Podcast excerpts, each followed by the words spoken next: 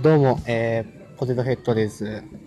えーっとですね、もちろんにもいますよ。はい、えーこの動画ではですね、一体何を話すかと申しますと、まあ、録音だけどな。録音なんですけどね、まあ簡単に言いますと、あの、偉人の黒歴史、ほうほうつまり偉人の隠したい過去もあるんですよ。なるほど。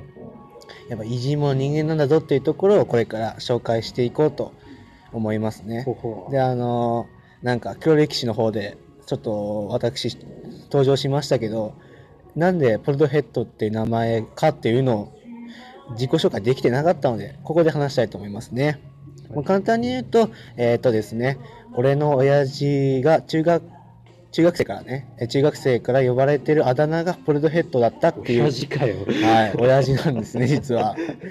まあ、教師なんでね、その愛着があると言いますか、愛称で呼ばれたんですね。まあ、そんな話はもうさておきましょう。まあ、じゃあ、えっ、と、黒歴史についてご紹介したいと思います。えっ、と、まず、止まってんじゃないの？え止まってない、止まってない。マジ大丈夫、大丈夫。止まってない。うん。まあいいんだけど、それ。はい。えっ、と、じゃあ、まず一人目。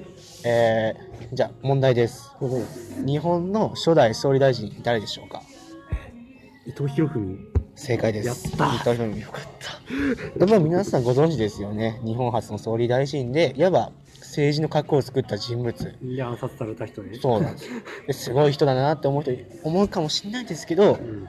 実は知ってる人だけ知ってる情報ありまして、この人大の女好きなんですよ。女好きで、あの、まあ、昔言った花魁の方ですね花魁の方からなんかこうしてくれないって言うといつもいいよとかあいいよいいよやってやるよってもその女にはすごい甘いあー。なるほど。でえっ、とその当時の明治天皇からもう説教だったと「お前いい加減にしろ」って「お前本当にいい加減にしろ」ってもうぶち切られたほどの女好きであったと まあかまあ今で言うと文集に取り上げられるようなあダメ人間ー。なんですキャバ嬢に貢いじゃうような。そうなんですよ貢いじゃうような男なんです なるほど。ここで話せないようなこともいろいろしてますので、どうぞ調べてください。で、えっと、二人目ね、えっと、まあ、じゃあ、天、じゃあ、天才って誰思いつきますか？天才？天才といえば。レオナルド・ダ・ヴィンチとか。ああ、アインシュタイン。あー、そっちの天才？ね。アインシュタインっていうのは、まあ、皆さん天才じゃないですかう。ん。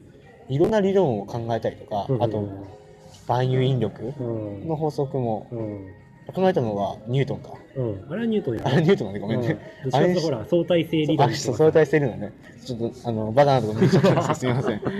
あの、相対性理論を発見した、まあ、アインシュタインなんですけど、彼って天才すぎて、あちょっとやばいところもある。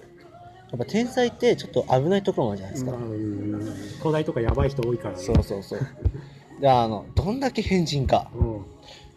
エピソード淡々と言っていくので、えーまず、あの、洗濯用の石鹸。うんわかります？うん。今で言う、なんだろうな、そのよくあ洗剤とかあるじゃん。うん。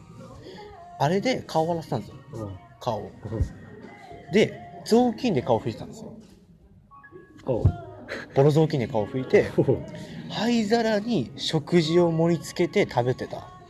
なかなか変、うん。もういろいろと間違えてると思うね。正直言って、いあの、前の間違いのあの、何でしたっけ、あの、ニュートンのうん万有引力。うん。俺あんまり常識ない。ここれより比べたらね。ああ、なるほどね。ちゃんと俺灰皿に食事に盛り付けないし。うんやっぱこう思うと偉人ってどっか欠如しててどっか優れすぎてるって、うん。